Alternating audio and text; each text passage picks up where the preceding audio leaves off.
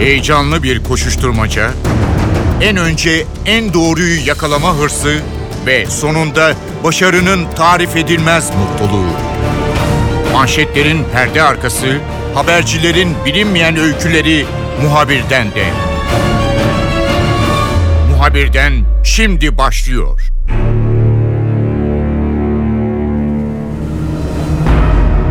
Türkiye çevresinden kendisine yönelik hava savunma sahasına yönelik tehditleri gidermek için uzun yıllardır belki 20 yıldan fazladır bir takım füze sistemleri yani koruyucu anlamda füze sistemleri alma konusunda istekliydi. Patriot'ların alması gündeme geldi. Farklı dönemlerde farklı silah sistemleri gündeme geldi. En sonunda özellikle Suriye ve bölgedeki farklı ülkelerin e, uzun menzilli bir takım taktik füzeler geliştirmesi ve bunları da kullanmaya başlaması üzerine Türkiye sürekli artan bu tehdidi ortadan kaldırmak için Rusya ile S-400 anlaşması imzaladı. Bu konu hem uluslararası silah piyasasında dengeleri değiştirecek bir adım olduğu için hem de Amerika'nın özellikle Rusya ile ve Rus silah sistemleri konusundaki bir takım endişelerinden dolayı ve NATO'nun da bu konuda taraf olmasıyla bir sorun haline dönüşmüş durumda. Türkiye parasının bir bölümünü ödediği S-400'leri almaya kararlı. Ancak Amerika Birleşik Devletleri ile görüşmeler sürüyor. Sorunun tamamen bir krize dönüşmeden çözülmesi için bir takım adımlar atılmış durumda. Bu konuyu Hürriyet Gazetesi Ankara temsilci yardımcısı Uğur Ergan'la konuşacağız. Uğur bizimle notlarını paylaşacak. Muhabirden başlıyor. Ben Kemal Yurterim.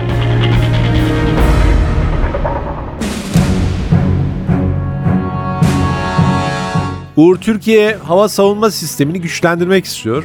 Bunun için de birçok ülkeyle uzun yıllardır görüşmeler yapıldı. En sonunda e, hem uluslararası silah pazarına açılmak istediği için hem de e, Türkiye ile ilişkilerini belki de güçlendirmek istediği için e, Rusya S-400'leri Türkiye'ye satmaya karar verdi. Anlaşmalar imzalandı. Tabii farklı yönleri var.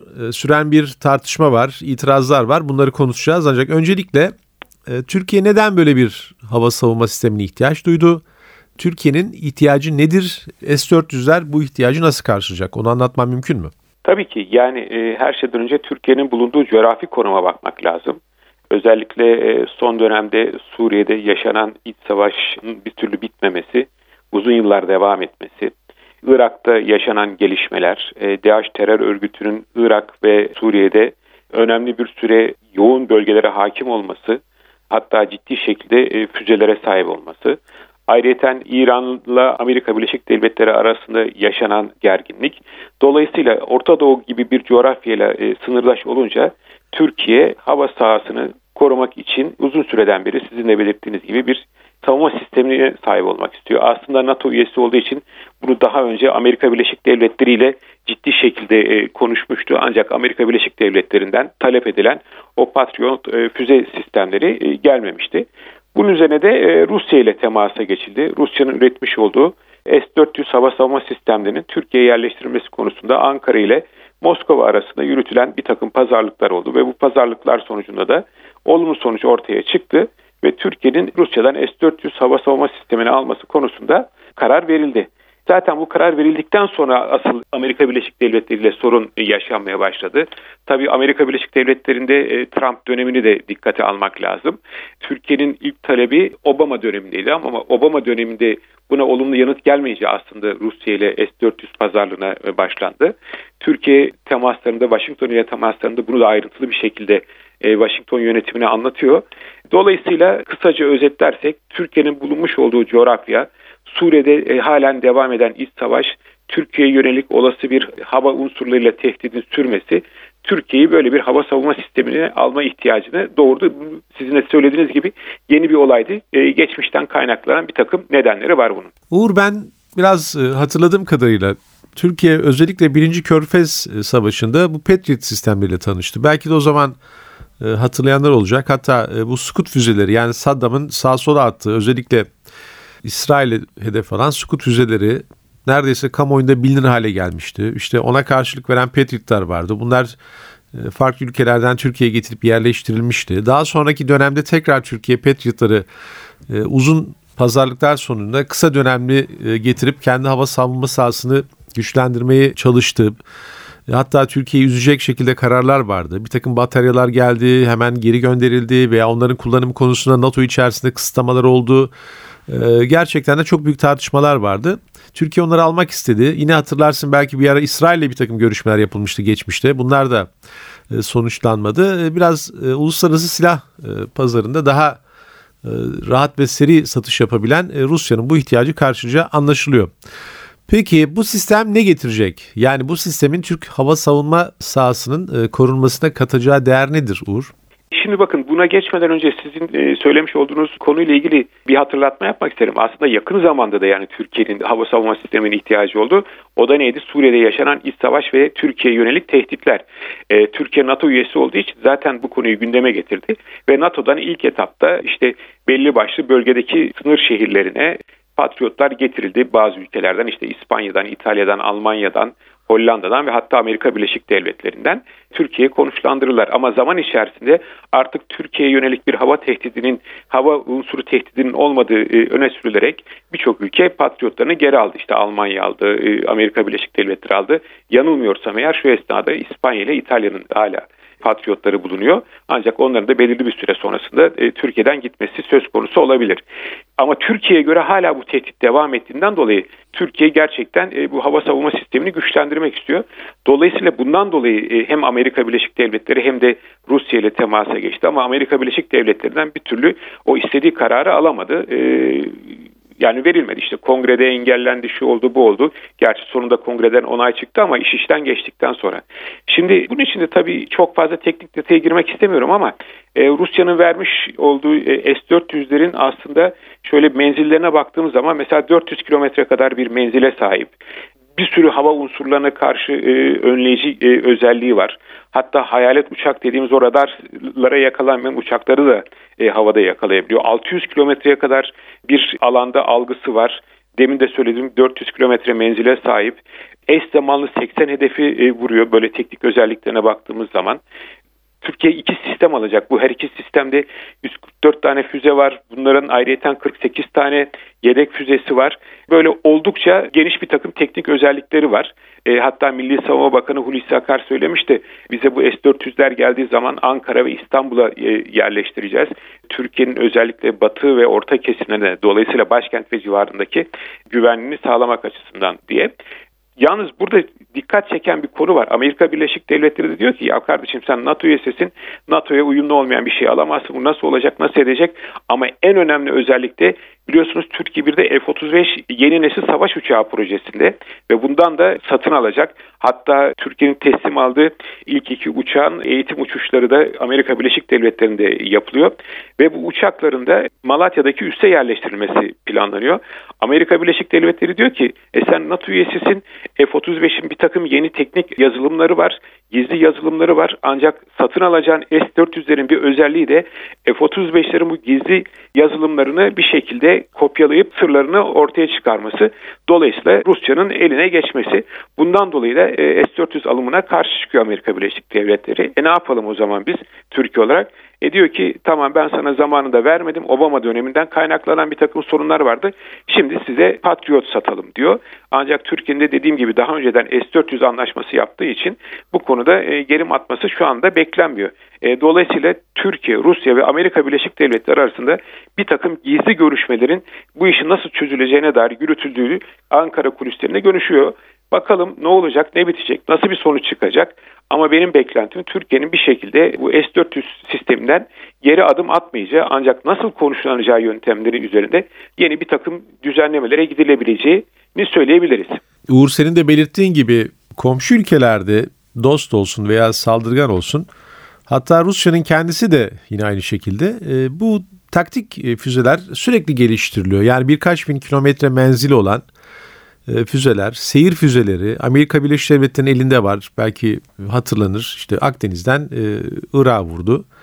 E, o ülkeler de bu sistemleri geliştiriyorlar ve bütün ülkeler bir şekilde uzaktan bir başka ülkeyi vurabileceği, bir takım kritik hedefleri vurabileceği sistemler geliştiriyorlar. E, Türkiye'nin de bunları önlemek için e, hava savunmasını bir kafes gibi e, kapatmak istediği anlaşılıyor. Patriotlar e, ne ifade ediyor? Yani Amerika Birleşik Devletleri bir anda cebinden Patriot kozunu çıkardı. Daha önce Türkiye'ye bunlar satılmadı. Ee, bunu hatırlatmakta fayda var. Ee, bu Hollanda tarafından geliştirilen, Amerikan e, Hollanda ile geliştirilen bir sistemdi benim hatırladığım kadarıyla. Ee, Türkiye bunu çok almak istedi. Vermediler. Verirlerse belki farklı versiyonlarını vermek istediler. İşte dediğin gibi senin de getirdikleri zaman kısa süre Türkiye'de konuşlandırdılar. Hemen geri götürdüler. Patriot peki seçeneğini ifade ediyor. Bu sistem olursa ne kazanacak hava savunma sahası?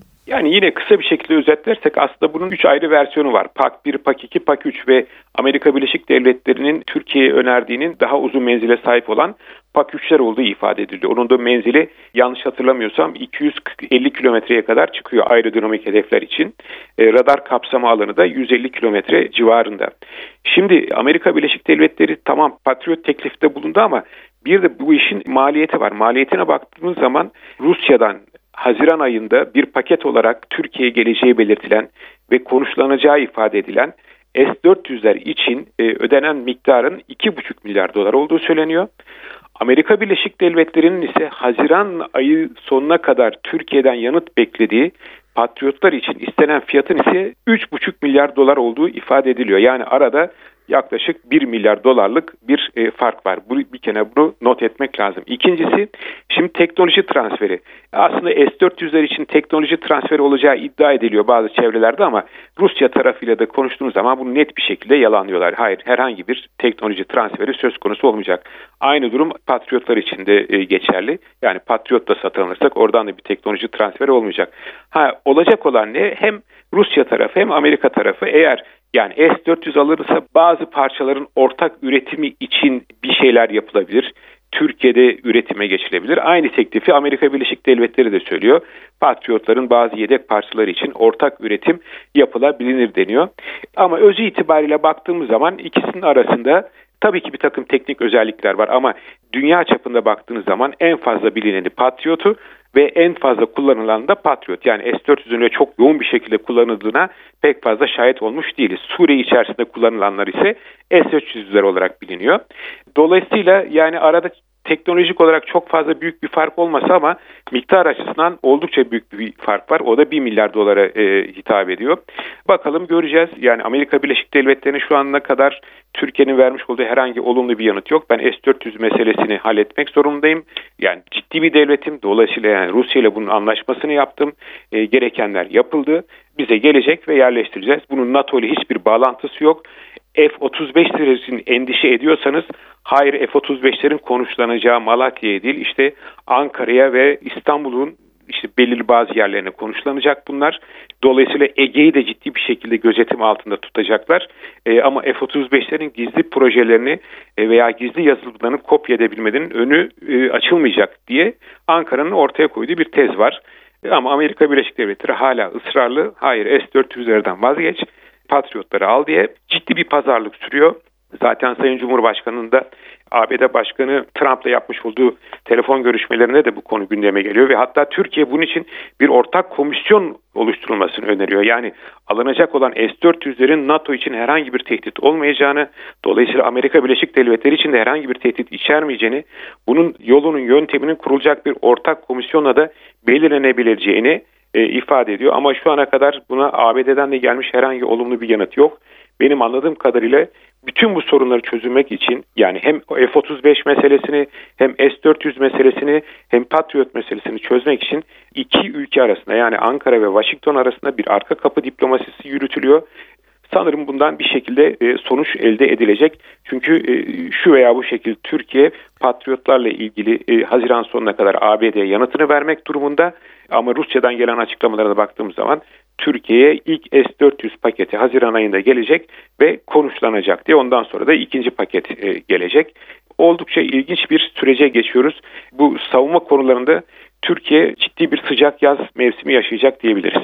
Uğur son bir sorum olacak. Ee, Türkiye'nin geçmişte e, Rusya'dan hava platformu olarak Mi helikopterlerinden e, aldığını hatırlıyorum. Sanki bir alacağı karşılık e, bir şekilde bunlardan jandarmaya alınmıştı. Diyarbakır'da belki şu an onlar uçuyor mu uçmuyor mu ne durumda olduklarını bilmiyoruz. Bir de terörle mücadele için Rusya'dan olmasa bile bir Rus silah Kalashnikovların bir bölümü alınmıştı herhalde.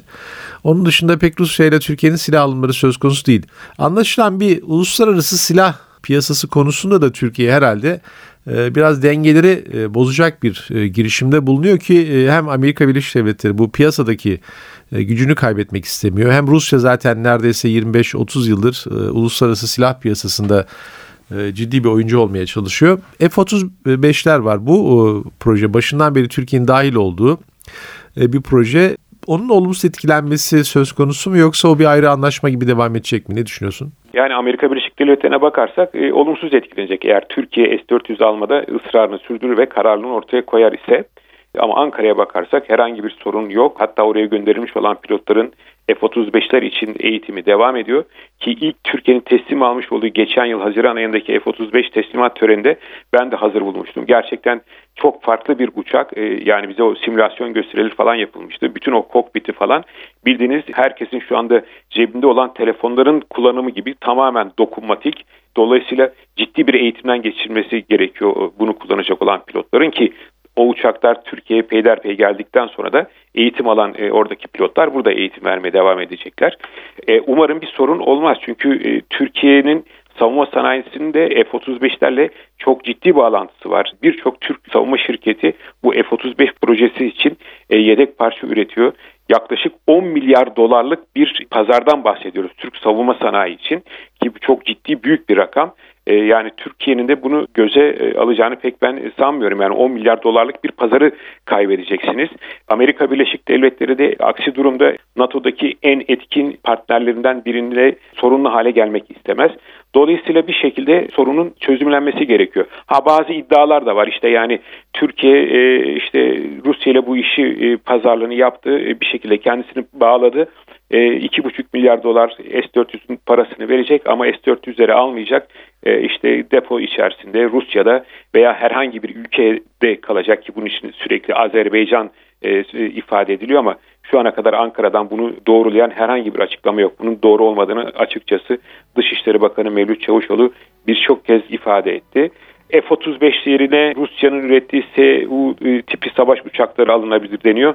E, bu pek mümkün olmaz. Yani Türkiye'nin e, hava filosu NATO ile tam uyumlu. Yani bir kere zaten Rusya'nın üretmiş olduğu bu, o savaş uçakları NATO sisteminde düşman hedefi olarak görülüyor. Yani onu nasıl yeniden eşitaş anlamına getireceksiniz o da imkansız. Biraz önce söylediğim gibi bu savunma konularında, askeri konularda oldukça hareketli bir yaz mevsimi geçireceğimizi düşünüyorum.